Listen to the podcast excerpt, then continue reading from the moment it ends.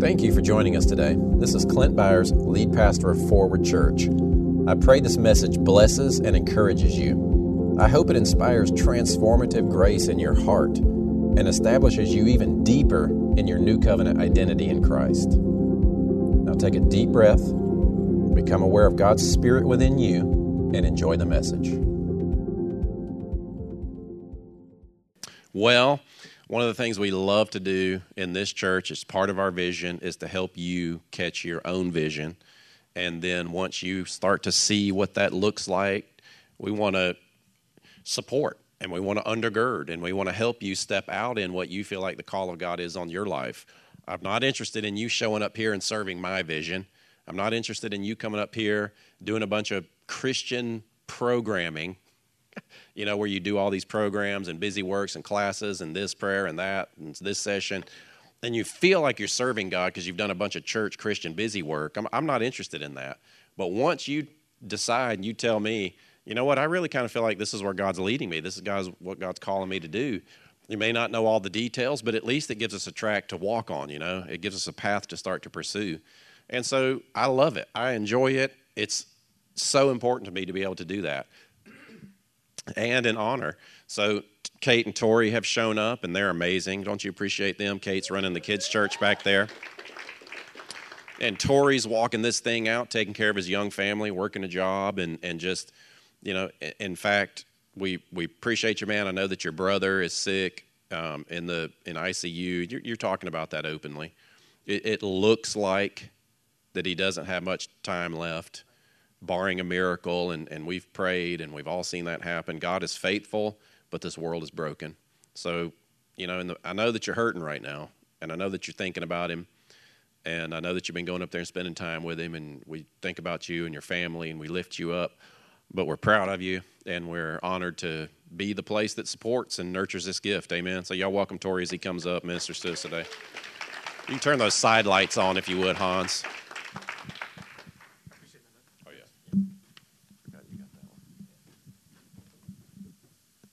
Whoa. Holy Ghost? Okay, all right.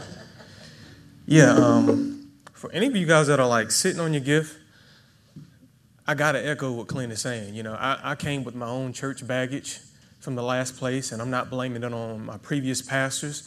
It's just when you first come to Christ, you come with your own ideologies and your own issues. Um, but, you know, one time Clint asked me, he said, um, you know, do you still want to pursue this? Do you still want to, you know, get involved to the degree with which you've been getting involved? Because I know you said you still got things to work out. And I told Clint the reason why I'm running full speed ahead with this body right here and serving in the greatest capacity that I can with the time that I have is because this is a place of freedom. And so I don't know if any of you guys have had any church baggage, if you feel like there's a call in your life or there's more you want to do for God, if you're interested in getting involved in the place like this right here and serving more, I just encourage you don't sit on your gift. This is a place of freedom. It really is. And so um, I just encourage you guys to leverage the freedom that's within this place to figure out what is it that's on your heart. What do you feel like God is calling you to? You know, um, and I'll, I'll, say this, this other thing right here. I was telling uh, Mike shortly after my wife and I started visiting here, I've never been in a body of believers when I look around the place and there's so many people that I want to be like.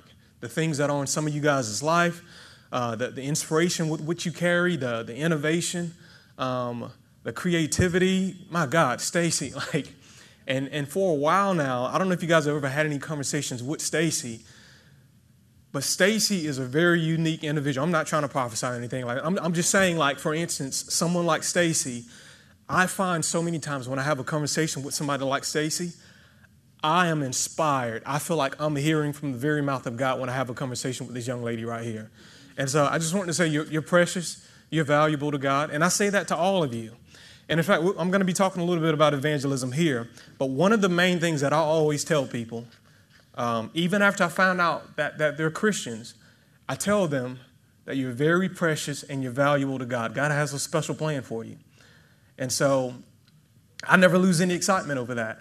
You know, there's a supernatural element that happens when you step out to share with people. And that's exciting, it's cool, but for me, I'm learning the more that I step out and tell people how much God loves them, when there's nothing supernatural happening, I feel like just the opportunity to tell someone that God loves you, you're special to Him, you're precious and valuable to Him, I get just as much fulfillment out of saying that to a person as much as something supernatural would happen. And so, um, so with that being said, today I, want to talk about a lifestyle of sharing.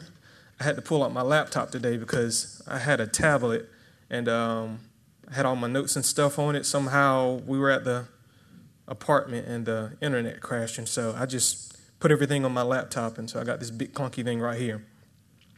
And so um, Another, another thing I, I kind of feel inclined to talk about when we were doing um, communion, I used to struggle years with communion. Um, I just it just didn't really hit home. It just didn't connect with me. It didn't. I didn't really.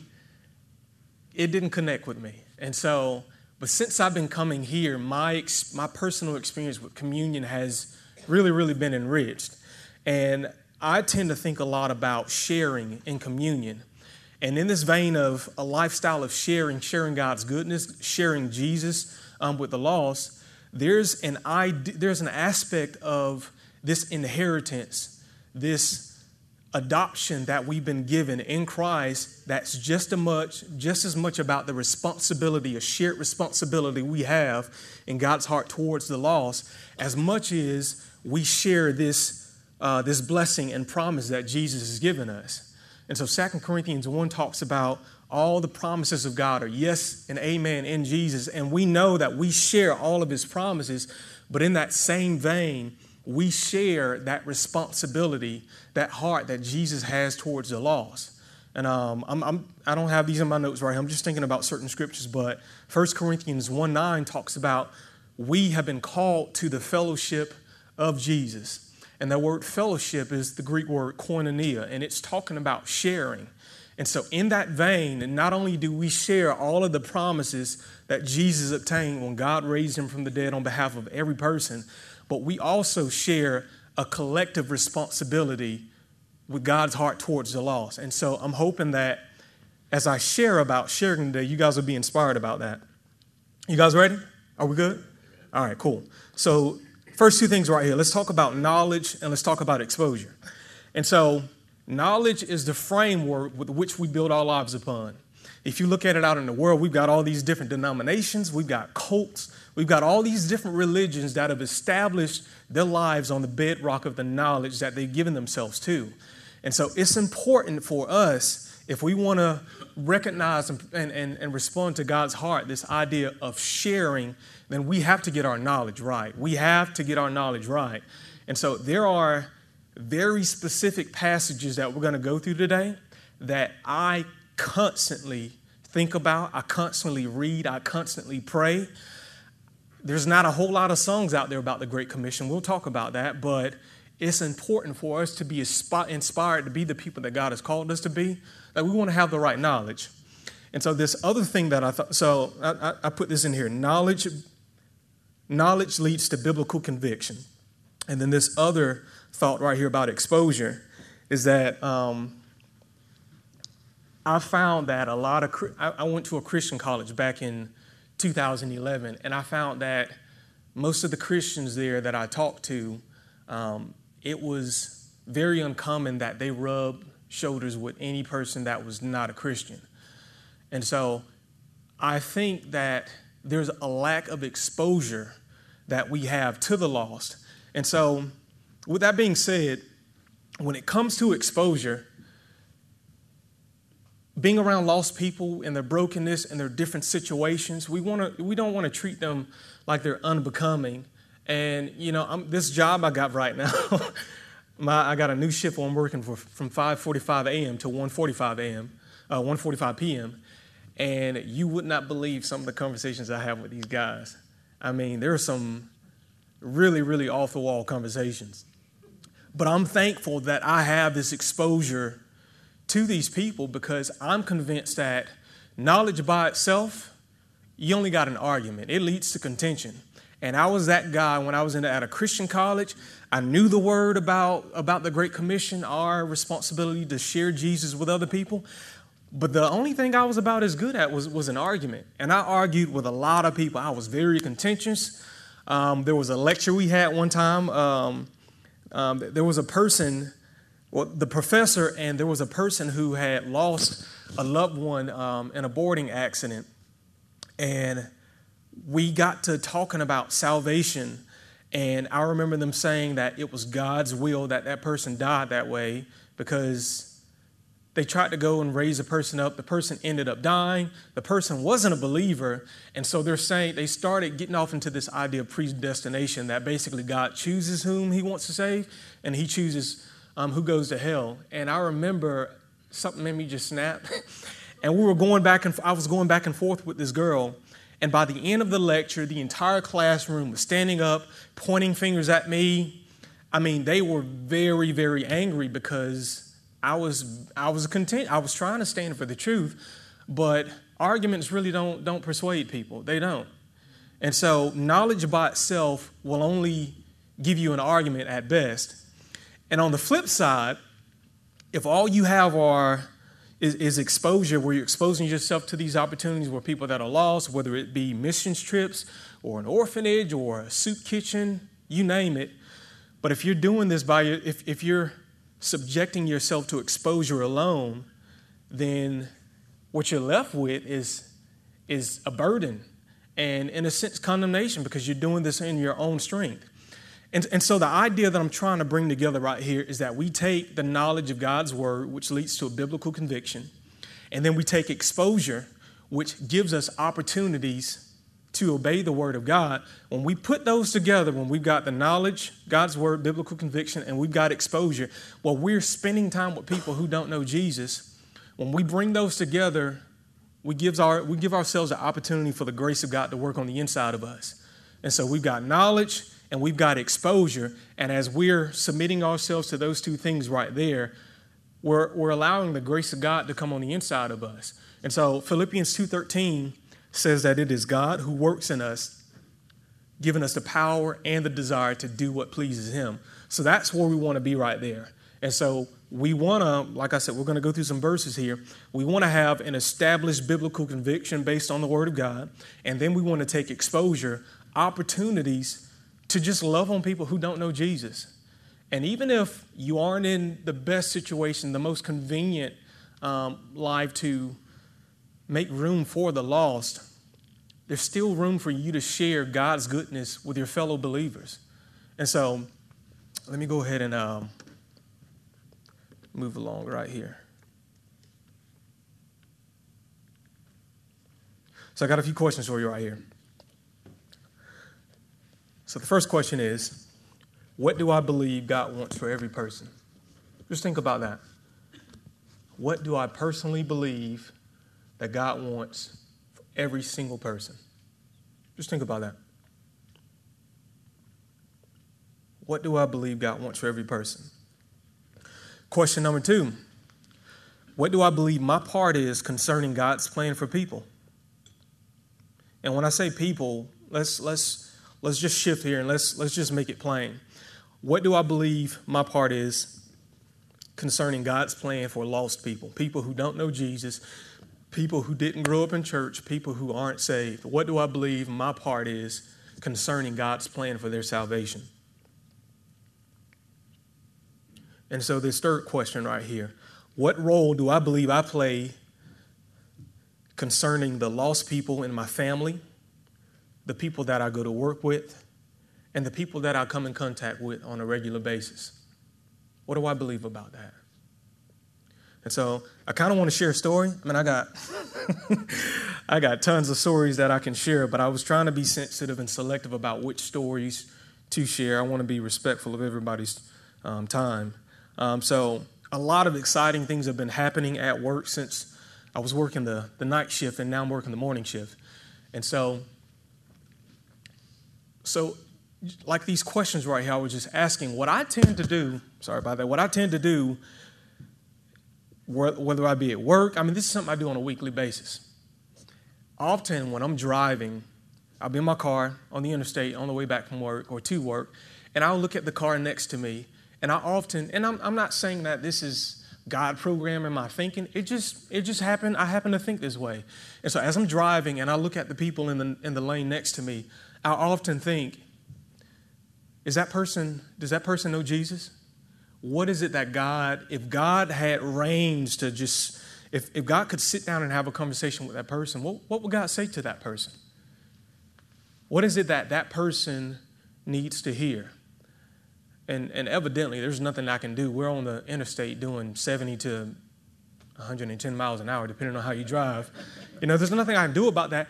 But I often let myself go there because I don't, I want, I want my heart to be open to God, and I want my heart to be open to people. I really, really care about that. And, you know, sometimes when I feel myself getting a little dry or a little stale or just disconnected and just doing my own thing, I'll often go back to that place. And if I'm like right now, we're living in an apartment. I did this just the other day where, because, you know, I've been distracted by my brother. And, you know, sometimes life hits hard and you get sad. And you can easily become numb to people.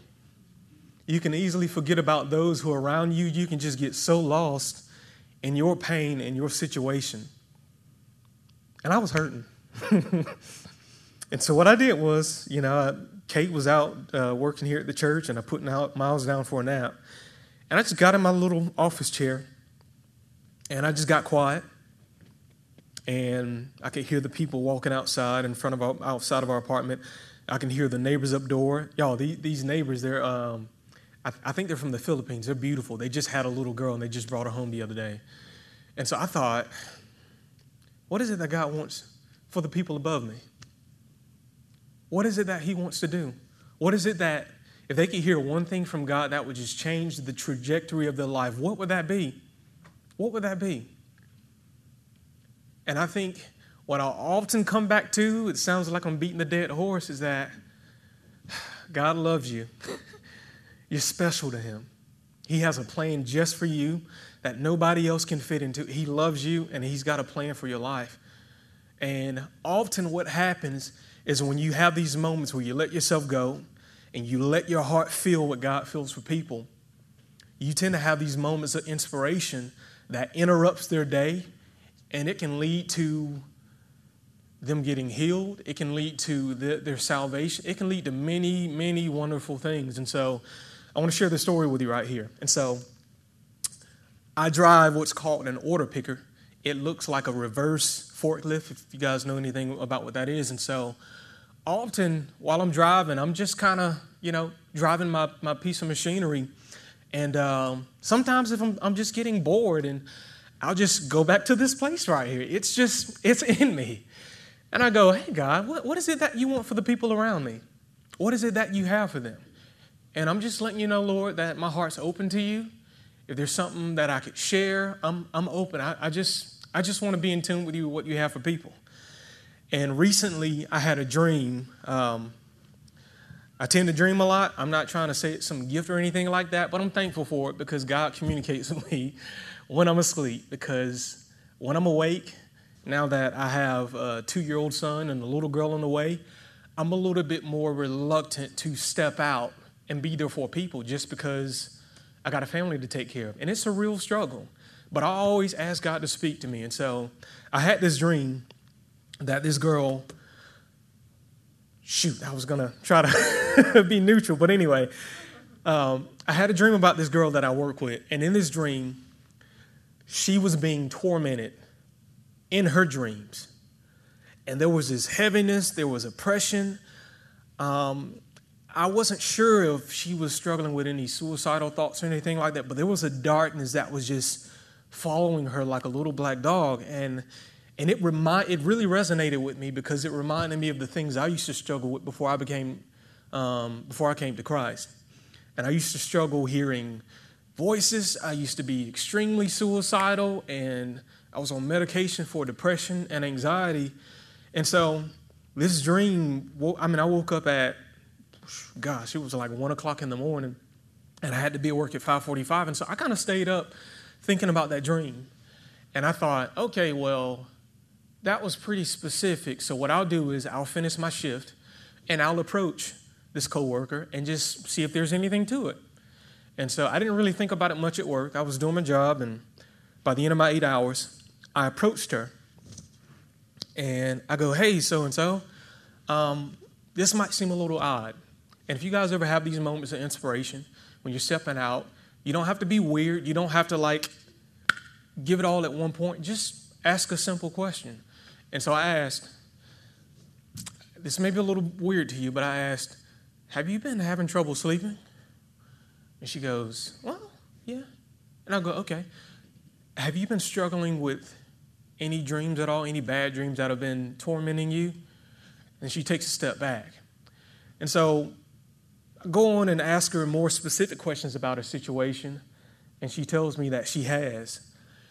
And she goes, Why did you have that dream? And then I go and tell her, I was like, Well, I don't know what you believe, but I'm a Christian and I believe that God loves people. I believe that we're special to Him. It's why I gave my life to Jesus. And I believe He also wants to make me a blessing to people. And so while I'm riding my picker, I trust God to show me things about people um, that He would trust me with and that they would trust me with because I believe that God wants to be a blessing and He wants to help people. And so I told her I used to struggle with some of those similar things.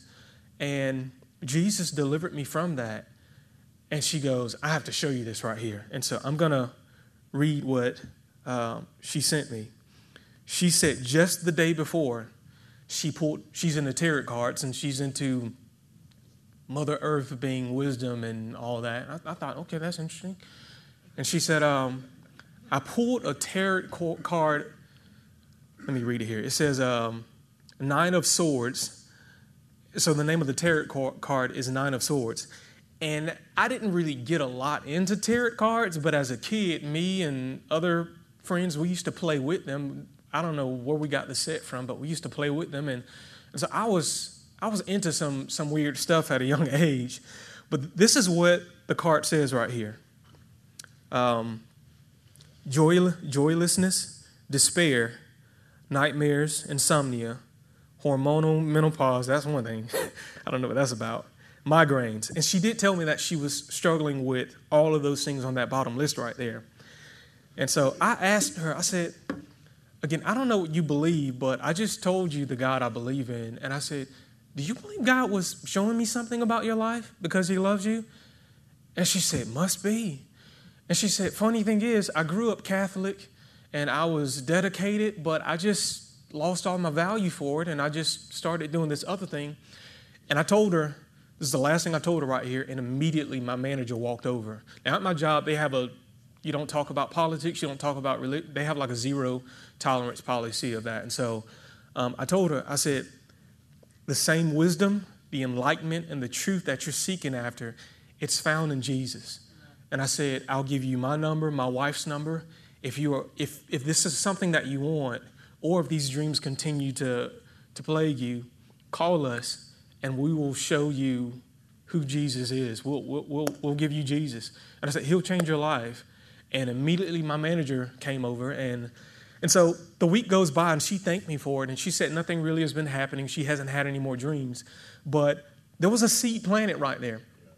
I don't know what else will happen. She'll see me and I told her, I'm not going to push Jesus on you. I said, I want you to know I, I believe in Jesus and I, I, want you to believe in him too. I believe he'll, he'll make the difference in your life. But I said, if you are, if you're any more interested and if you have any questions, feel free to call me and my wife and I. We'll have you over. We'll talk about it and we'll get you back on track. And she was incredibly thankful. Now, I don't, I don't have a lot of moments like that. And it was pretty cool, but I go back to what I was saying earlier even if something like that never happened, if I didn't have a supernatural thing like that happen, just the privilege of telling someone how much God loves them, it thrills my heart just as much as having a dream for somebody. And so I want to share some passages right here about um, the Great Commission. And so this point right here is remembering Jesus' final words. Let's go to Matthew 28, 18 through 20. Is Gail in here today? I don't see Gail. I'm, I'm going to be uh, reading this from the uh, Christian Jewish Bible. Uh, Gail and I, we've been having a lot of conversations lately about the Jewish festivals and the holidays and their significance. And so as I was reading this, I thought about her. So if you're watching, Gail, um, I chose this translation just out of the um, great conversations we've had. And so um, we don't have it in here, but I'm going to be reading it um, from my laptop. Yeshua came, Yeshua came and talked with them, and he said, All authority in heaven and on earth has been given to me. Therefore, go and make people from all nations into, into this word right here says Talmidim. It's, a, it's the uh, Hebrew word for disciples. Um, immersing them, I love this right here. It says, immersing them into the reality of the Father, the Son, and the Ruach HaKodesh, and teaching them to obey all that I have commanded you. And remember, I am with you always until the end of the age. Now, this, this right here, there's a couple other ones I'm going to read through. It's known as the Great Commission. And in conversation with a lot of Christians, some people believe that the Great Commission because he was speaking to the apostles, he was speaking to the 12, uh, well, the 11 at the time, that the Great Commission was only delegated to those who are particularly called into the office of an apostle or the fivefold ministry. And so I want to share some other passages that will, if you guys have thought that before, if anyone watching may have um, had that misunderstanding, I'm hoping that you will see your place in the Great Commission so that you'll be inspired through a biblical conviction of God's word to have that exposure with the lost and allow the grace of God to come on the inside of you and you fulfill the Great Commission. Amen. Amen. So let's uh, go to the next um, Mark 16, 15 through 20. All right. I'll give him a second. There we go. All right. And he said to them, Go into all the world and preach the gospel to every creature. He who believes and is baptized will be saved, but he who does not believe will be condemned. Now, I'll make a point here. Some people believe that the whole, and Clinton has done an amazing job addressing this right here. Salvation is not done through, salvation is not given through baptism. Baptism is a ceremony, it's a ritual that we partake in saying that, hey, we identify with the death, burial, and the resurrection of Jesus Christ. And so um, we're going to be having baptism, um, a baptism service at the end of the month. And so if you guys have never been baptized, it's really an incredible opportunity for you to identify with Jesus in a powerful and unique way if you've never done that before. Um, all right, so verse. All right. But he who does not believe will be condemned. And these signs will follow those who believe in my name. They will cast out demons. They will speak with new tongues. They will take up serpents. And if they drink anything deadly, it will by no means hurt them. They will lay hands on the sick and they will recover. So then, after the Lord had spoken to them, he was received up into heaven and sat down at the right hand of God. And they went out and preached everywhere, the Lord working with them and confirming the word, the accompanying signs. And later on in Acts, what you'll find is that when Jesus is giving his final address right there, he's not just speaking to the 12. Um, he's speaking to other believers that were present, the, the 120 that were in the upper room. Um, and so the Great Commission, and, and I know sometimes, you know, there's taboo with the word preach, or we get intimidated by the word preach. It's the Greek word kerusso, which means to proclaim, it means to share enthusiastically, it means to publish. And so it doesn't mean to stand up here with a, on a pulpit with a microphone and to preach from the top of your lungs. There's a way that we all can share, and later on, uh, I'm going to talk a little bit about authenticity, what that looks like in terms of you sharing in your own world, even if you're not a pastor or an apostle or an evangelist um, or teacher or prophet. And so, and then,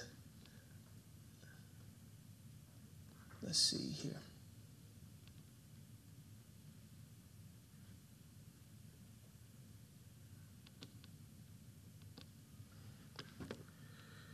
All right.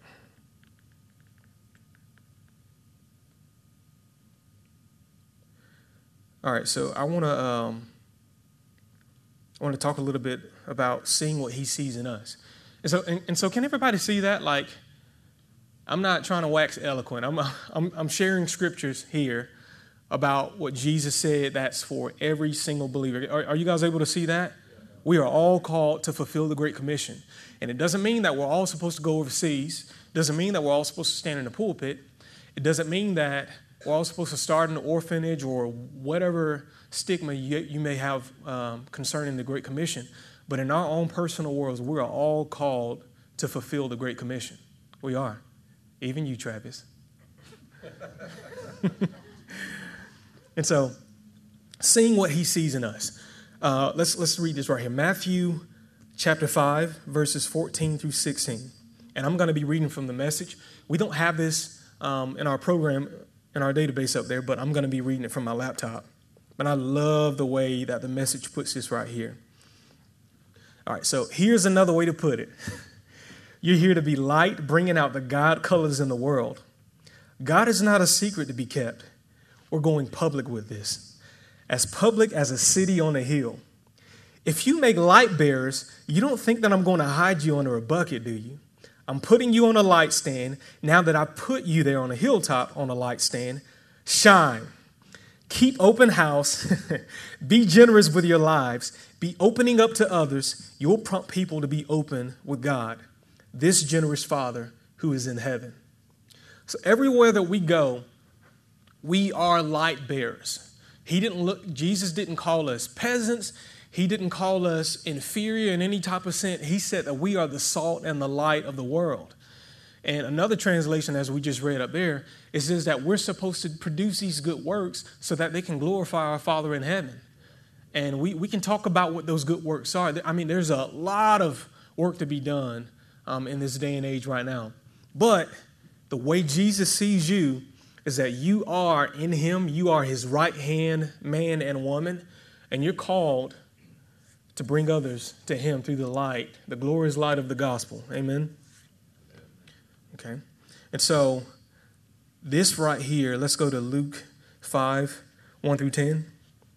Actually, I think it's 4 through 10. This is one of my favorite stories right here. Um, you see Peter you know, the Gospels, they outline them sort of differently. But you see Peter here being a fisherman, and Jesus was preaching on the lake, preaching the, the gospel of the kingdom on the lake. And in it, he beckons for Peter to push the boat out a little bit farther.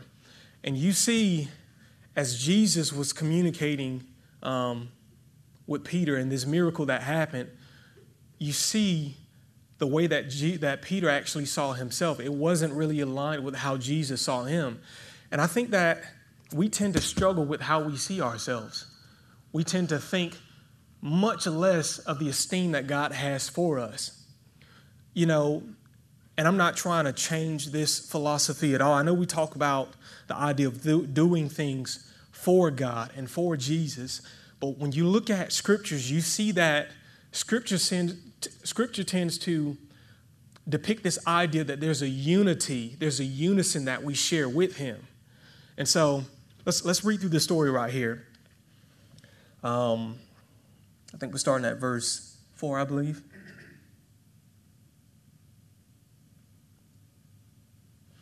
Let's see. I'm, I'm just going to start from 1. My, my laptop has this laid out kind of weird. I'm sorry about that. Let's, let's go to verse 1. Now, it happened that while the crowd was pressing around him and listening to the word of God, Jesus was standing in the lake of Gennesaret and he saw two boats lying at the edge of the lake, but the fishermen had gotten out of them and were washing their nets. And he got into one of the boats, which was Simon's, and asked him to put out, put a little out from the land. And he sat down and began teaching the people from the boat. When he had finished speaking, he said to Simon, Put out into the deep and let your nets, let down your nets for a catch. Simon answered and said, Master, we worked hard all night and caught nothing. But I'll do as you say and let down the nets. When they had done this, they enclosed a great quantity of fish, and their nets began to break. So they signaled to their partners in the other boat for them to come and help them. And they came and filled and they came and filled both boats so that they began to sink.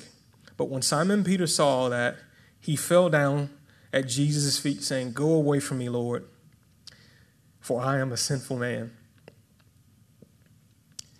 And I think, I'm sorry if I get a little emotional about this, but I just remember before I gave my life to Christ, I used to struggle a lot with suicide because there was a lot going on in my trailer. You guys heard about that last time I spoke. And I just felt like nobody loved me. And I thought, man, I'm so angry. If I take my life, it would make a statement and really, really punish the people that I feel like that felt to neglect me. And God is my witness. Often, as I would contemplate suicide, and I tried it two or three times um, with the medication that I was taking, the thing that the growing image that I had on the inside of me stopped me in my tracks from actually crossing the line. And this is what would happen. As I'm contemplating suicide, I would just have this rage filled on the inside of me. And before I would actually commit that terrible act, I would see me being on a stage and a sea of people and people with their hands lifted. And I knew that that was me helping people. I didn't know that it was God telling me about a call on my life or anything like that. I just knew that that was so special and it spoke such volumes of value to me that I couldn't take my life when I realized that when I realized the impact that I could have on a multitude of people. And at the time, I struggled with what that meant, and I didn't know that was God reaching out to me, but it seized me, it stopped me in my tracks. And now, when I think about that and I read this right here, Peter had no clue the value that Jesus saw in him in himself. And I just want this story right here to speak to you so that you would know that God sees you. You have way more potential than you realize. You have way more to offer to your family, to your coworkers, to the people you encounter on a regular basis through those coffee shops or restaurants that you you you uh, you frequent. But God has a plan for your life to not only enrich you, but to use you to enrich the people around you. And so what Jesus was communicating to Peter right here was that that that idea. And so let me go on right here. So he said, Go away from me, Lord, for I am a sinful man. For amazement had seized him and all his companions because of the catch of fish which they had taken. And so also were James, John, and the sons of Zebedee, who were partners with Simon. And Peter said to Simon, Do not fear. From now on, you will be catching men. And so here I want to talk for a second about authenticity. You know, we've got, you know, the, the Christian Association, Fishers of Men. But what I see here was that Jesus was looking at a group of people in their profession and he was contextualizing their call. And so let me ask you, what is your profession? What is the thing is it that you're doing with your hands right now? Is it is it music? Do you have a desire to do music? To share your music with people? Well, in that same vein, God will use your music to entice, to lure, to bring people, to draw people to Jesus. If you're a businessman, if you're a salesperson, God will use you and your vernacular, your set of words, your set of skills to sell people on this reality that Jesus is real and that He can change their life, that He's got a plan for them. So it doesn't matter if you feel as if, you know, your profession, the thing that you do, your job, your nine to five doesn't really support the mission, His mission, our shared joint mission. If you're in Jesus and you're a businessman, or if you're whatever, you fill in the blank, there's a way for you to, Jesus wants to contextualize your call to bring people to Him. Amen? Amen. So, and I'm reminded of that because I, y'all, I, I drive a picker. and it's not fun. There's no heat. There, I mean, there's there's no AC in there. I mean, it's it's sweltering heat every single day. There aren't any ceiling fans, but I'm there, and um, and I, I, let me let me share this right here. So recently, I've had, I've been kind of like a the buzz topic at my workplace because since I switched over to the shift, a lot of the guys, um, they're kind of upset that I'm working hard all the time. It kind of makes them look bad, I guess, or whatever. And I'm like, I'm busting my butt off. And um, lately, these guys have been kind of testing me with some really, really strange conversations. And so I've learned that there's two particular crises that are going on at this, uh, this workplace. The first one is balding. Everybody that works there, since they've joined this place, they've lost their hair. And they're all balding. So that's, that's the first crisis I've discovered right there. The second one is that of the guys I work with, about 20 guys, 10 of them have gone through divorce since they started this job. And so usually I'm more apt to initiate these conversations, but I've just been kind of listening and and so asking them, hey man, like one guy I asked the other day, like what what went wrong? Like it hurts my heart to hear that because I love being married. It's it's a challenge, but man, I love being married and it breaks my heart to know you're going through this. And he goes on to say, well, you know, about that that fourth year mark, you know, like you just kind of lose the flame and and I was like, fourth, fourth year? I just had my fourth year anniversary. And he's like, oh, you'll see. and I use this opportunity right here because I've already kind of earned trust with some of these guys. And so I go on to say, hey, man, like, I view things a little differently. And I go on to say that the reason why I feel like my marriage is afloat is because I make Jesus the center of my marriage. And He's given me an entirely different value for women. He's given me the grace and the power to be selfless. Because, I mean, I was like, think about it, man. Like, when you guys are at a standstill and you're both button heads, somebody's got to compromise. That's not always easy to do. And I told him, Jesus has helped me just to, to do just that. And I'm thankful for it. I was like, maybe you, and I said, maybe you should consider Jesus too. And he looked at me kind of sideways. And he thought, man, that's different, man. That's, that's different. That's different. And so that was that conversation, which led to six or seven other conversations people have had about me because, yeah, hey, man, Toy, Toy handles things differently, so differently. And y'all, it's easy because I'm not, I'm not trying to do anything. I'm just, I'm being who I am in Jesus. And when you're in an environment like that, when the darkness is really, really dark, there's not a whole lot that you have to do. You just be you. You love them. Don't don't turn your lip up at some of the colorful words that they use because they're they're going to talk dirty. They've got strange values. But remember, before you came to Jesus, like Paul said, we were all under the power, the power of the prince of the air, and we were sons of disobedience. Remember that. So don't don't get on your high horse. Stay humble and love these people. And so this other conversation I had with a guy, I'm, I'm about to get back on track here, but there was another conversation. Um, it, we just can't be disgusted with the loss. We can't. Jesus was a friend of sinners, he loved people.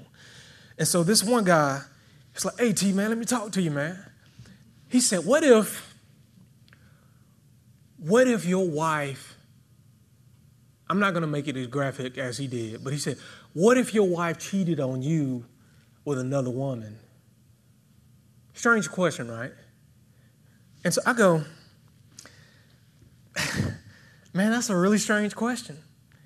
I said, I do have an answer for you. I said, one, uh, so he asked me, would you, would you welcome that into your bedroom, basically? Or would you leave your wife? And I, and I go, one, man, that's a really strange question.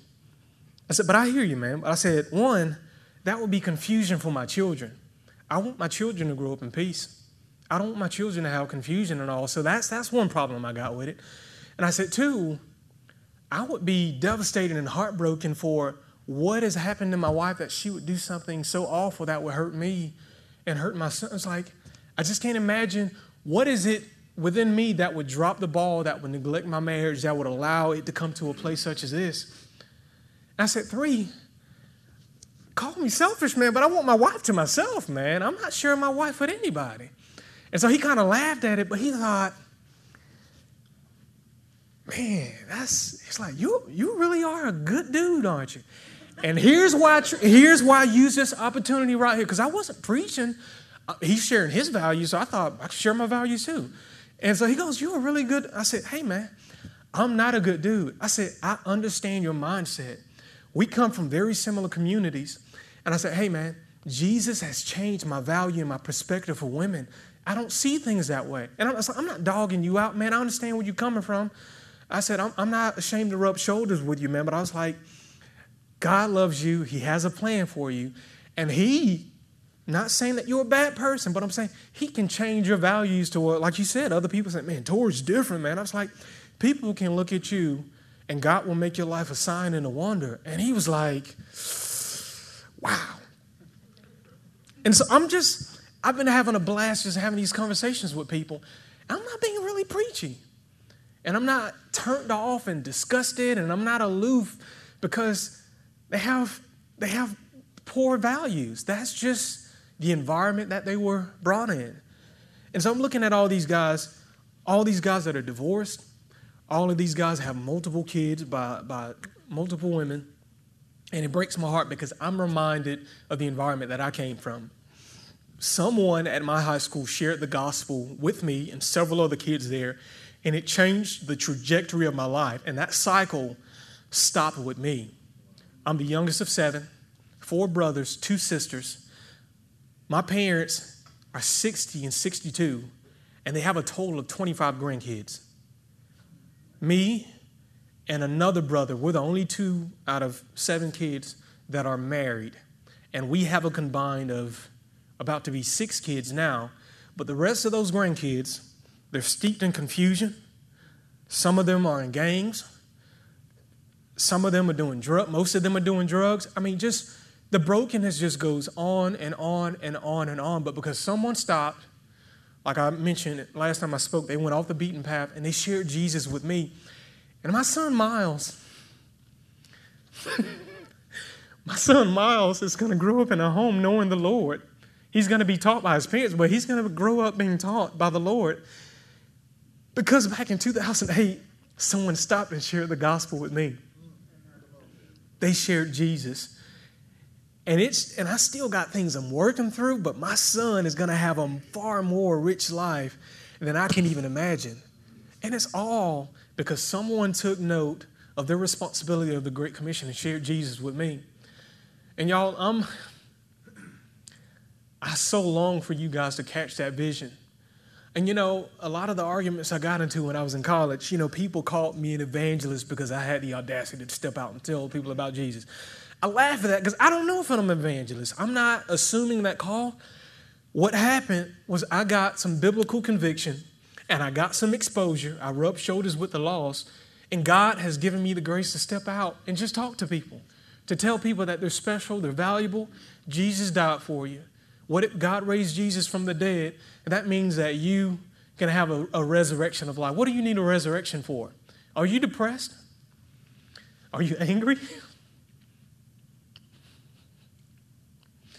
Are you sick? Jesus wants to give you new life. And I'm so inspired by that.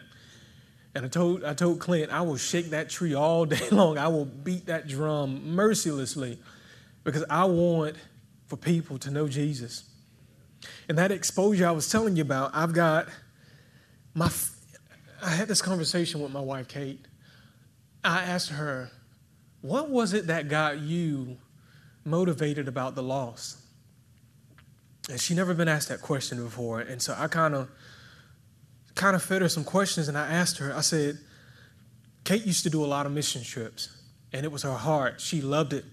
And I asked her, I said, babe, had you never went to a third world country and saw the depravity of man in that regard, in that element, do you think that had you not had that exposure, that there would be a chance that the loss would even be on your radar? And she told me no.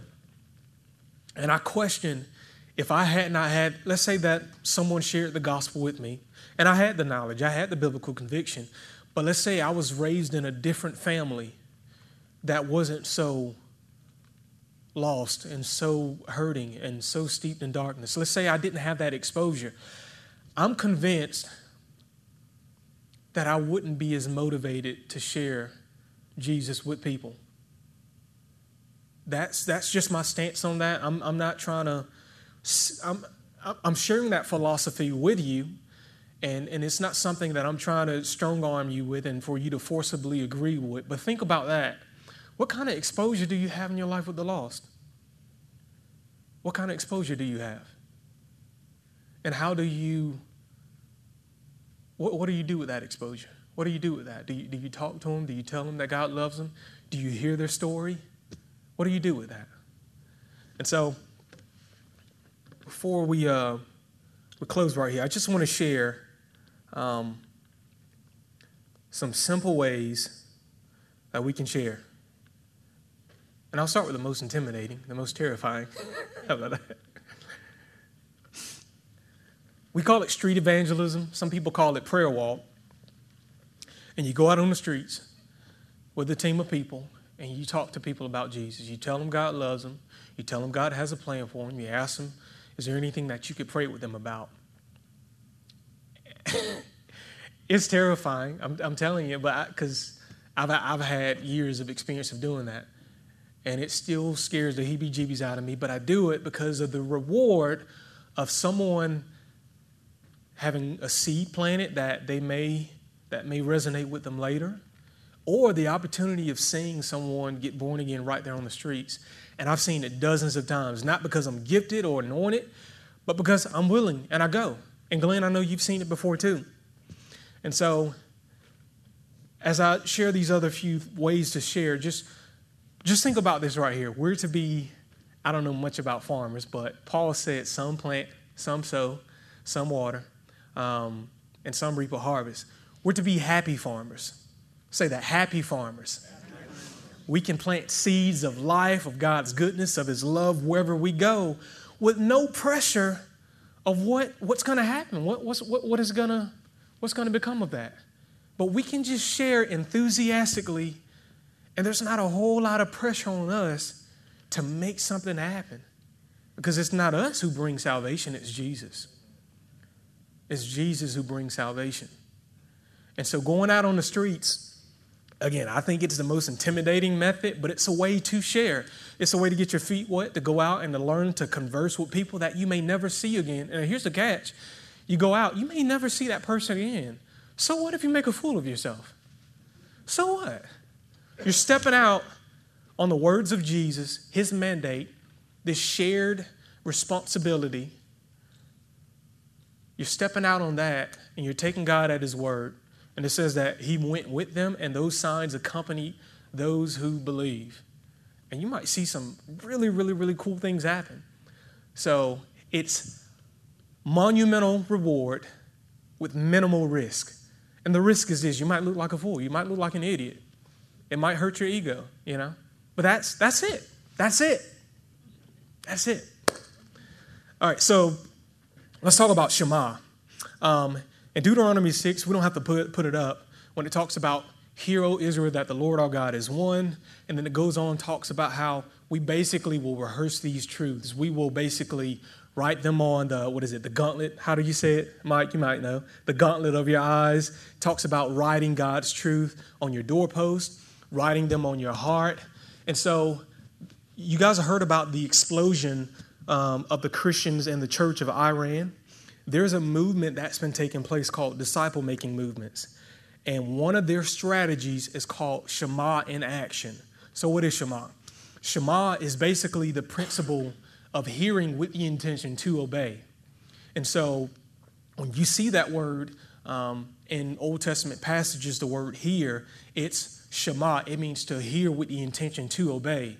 And what they do is they take the Great Commission and they go, how can I use my, my life to basically bring people uh, to Christ through acts of kindness, through prayer. And so when they, they do a lot of um, going out and, and, or street evangelism, so what they do is when they go on a prayer walk, they offer people prayer. Um, if they're out at a coffee shop, this is obviously um, strategies that we've adopted here in the U.S. And so when they go out to a coffee shop and they see someone and they want to bless them with a coffee, you know, they got that train going on in Starbucks all the time. Instead of just letting that train ride, we leverage that train and if they ask, hey, why are you buying me a cup of coffee today? I just want you to know how much God loves you and He has a plan for your life.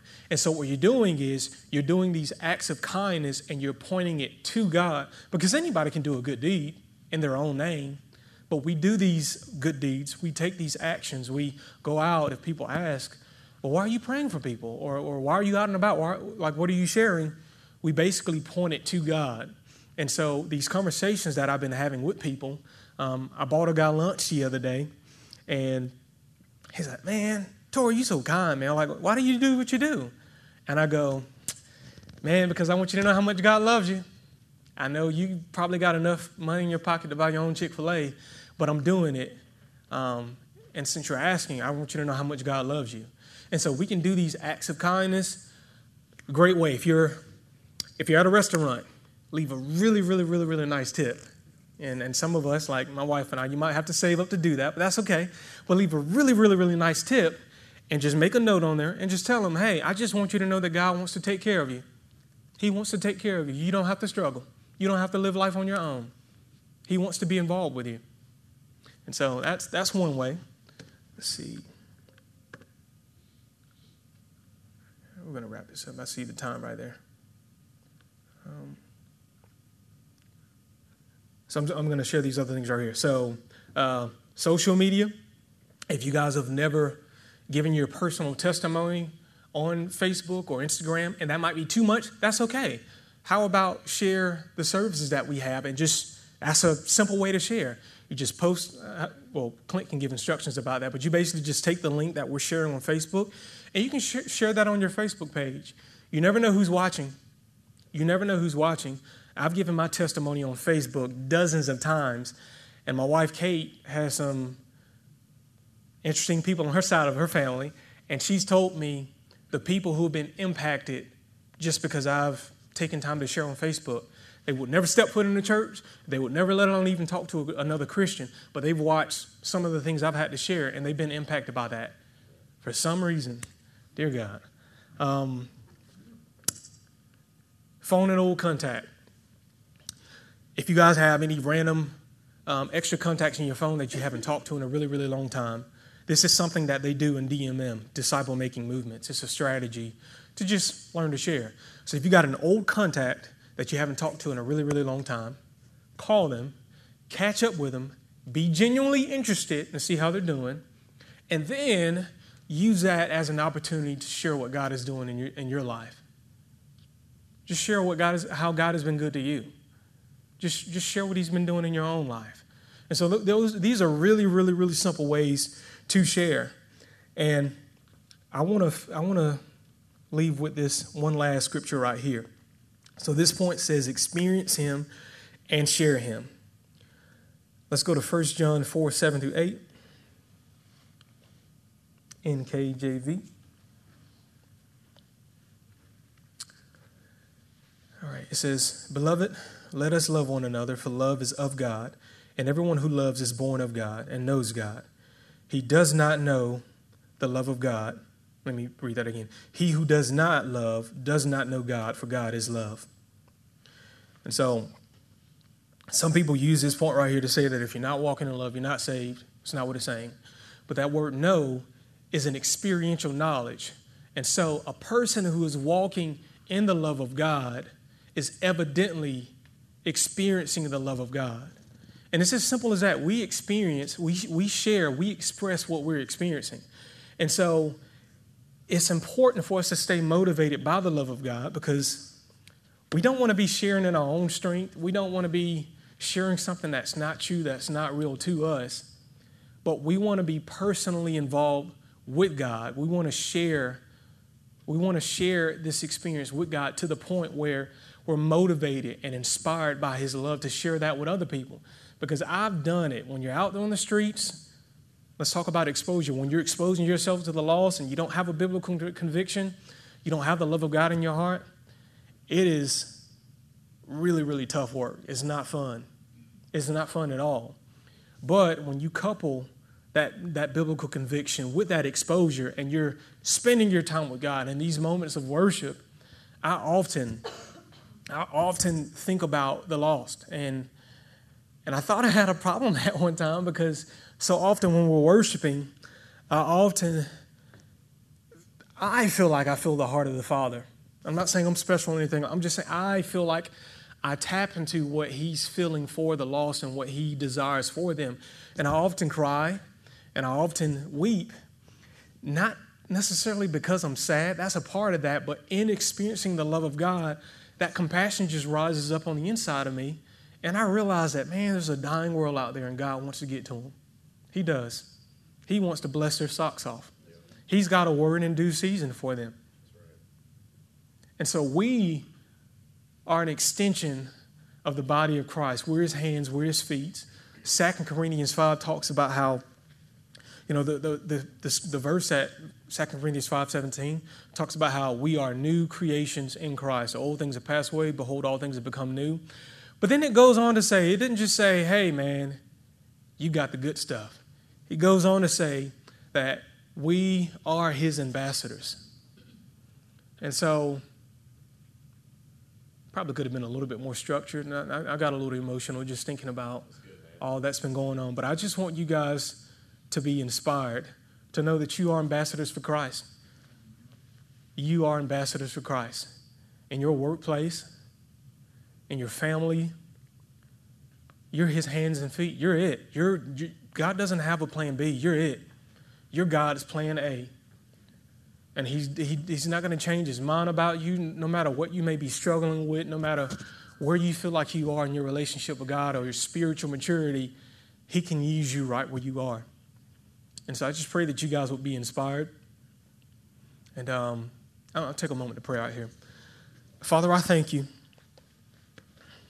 that you have called us your sons and daughters. As, as John said, that to those, to those who would believe on him, he's given us the power to be sons and daughters of God. And so, Father, we recognize our sonship, our daughtership, if you will. We recognize whose we are, that we belong to you. And Father, I just pray that we will be inspired to step into our role of fulfilling the Great Commission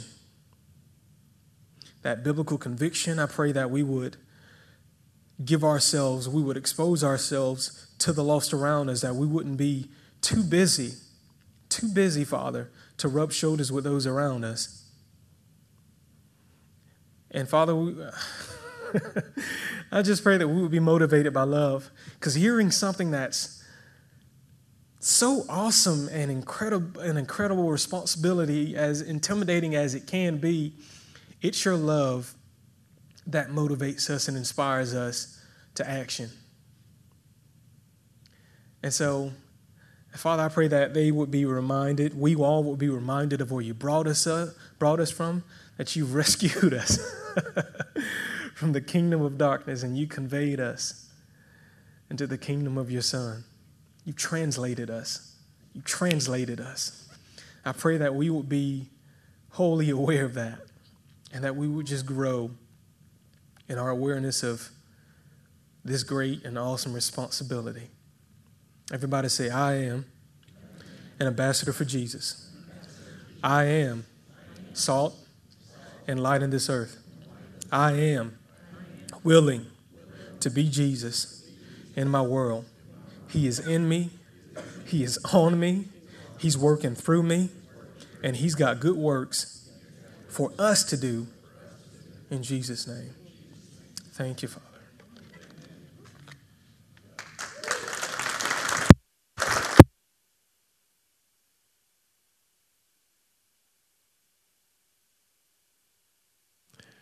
Appreciate you sharing your heart. Um, it, and it is inspiring. You know, I would say mission accomplished. Now it's a matter of stepping out. So, you and I know Glenn, and there are probably others that have done this. Um, you're you are going to go out on the streets. We will make that known when that's going to happen. It's easier than you think if you just kind of put yourself out there. If that's something that you feel called to do, it's what you want to do. We'll make that known when these guys go out. And you just go and you watch. You don't even have to participate. You just go and you stand beside them and you watch. You can be the bodyguard. You can, you know, smile at least. But you just watch, get a little bit of experience, and then you never know. You might get a little word on your heart for them, and you just share it, or a, a scripture comes to mind, or, or whatever. But you just go. If that's something that you really feel like God's put on your heart, uh, it can make a difference. You know, it absolutely can make a difference because there are people out there that haven't heard the gospel. It's my story too. Nobody shared with me the gospel. You know, it took encountering the devil on drugs to hear the gospel for me. You know, nobody took the time to share. And it's amazing. There are people all over, all over in the Bible Belt that have not heard the gospel. So we're for you. Appreciate you. And, and don't apologize for being emotional because you feel what you're saying and it's powerful.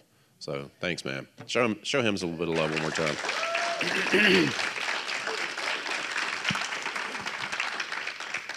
uh, la- last week uh, was supposed to be the Just One presentation. They're calling it Guardians. There's a war on our children, and it's our job to protect them. Amen. Most of you guys know Caitlin Crane, Mike and Tracy's daughter, has an organization called Just One, and they're doing great work. They were going to do a presentation last week. The bug got her, and they're doing it this Friday, right? This Friday, uh, here at what time? At 7 o'clock. And is there a registration for it? There is registration. You can go to justone.org slash events. slash events. It's free. Uh, and and we we have or do we have more cards back there? Tracy, would you go out there and just if you're on your way out, um, grab one of these cards. And and again, like we had said, I mentioned before, maybe families in your community because it, it's it's a big part of the issue uh, of of stopping the issue is awareness. Um, watching the spot for certain signs, knowing what's happening with the kids. We're talking about a trafficking issue. We even had in our local community a family that some of us know their child seemed to be lured by someone online and drawn into a life and gone out of state with them now. And it, it's just sad. To, we don't even know what all the details are, but there's grooming happening. And, you know, I, I appreciate what you said about don't despise the lost because in our culture right now, we're looking at all this stuff with all the sexual identity stuff and with abortion and all the different divisiveness that happens politically. It's easy to despise the loss. It's easy to become angered and throw away those that are waving the flags and calling it pride and it's just plain old sin and, and it's in our face and it angers us and it's easy to just dismiss and discount and disregard. So I appreciate you saying that. Don't despise the loss. Sometimes people just don't know. Sometimes people don't know. And and how else are they going to know? How else are they going to know? I was talking to Mike this morning. How else are people going to hear the gospel if they don't hear it from us? The church. How else are people going to know the ways of God if the church isn't out there being vocal? You know, we can have our church services, we can read our Bibles, but if we're not talking, if we're not opening our mouths, putting ourselves in a position, I mean, what are they like? You, like you said, what are they going to do? Reject you? Say something mean to you? So yeah, appreciate you. Let's stand up on our feet if you would. Those guys that are, if you need prayer for anything today, Tori, would you be available to pray too? If uh, if you, you know, what I believe in impartation, but what I believe impartation is is somebody laying hands on you that is operating in a particular gift and it stirs it up in you. You have the Spirit in you. You have the same Spirit in you that raised Jesus from the dead. You have the same Spirit in you that worked through Jesus when he was healing and doing all that he was doing.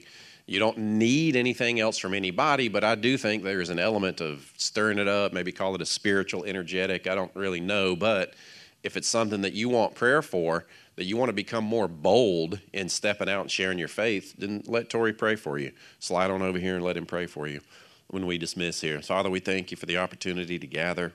We do give you glory for the freedom that we have in this nation. May we protect it and preserve it.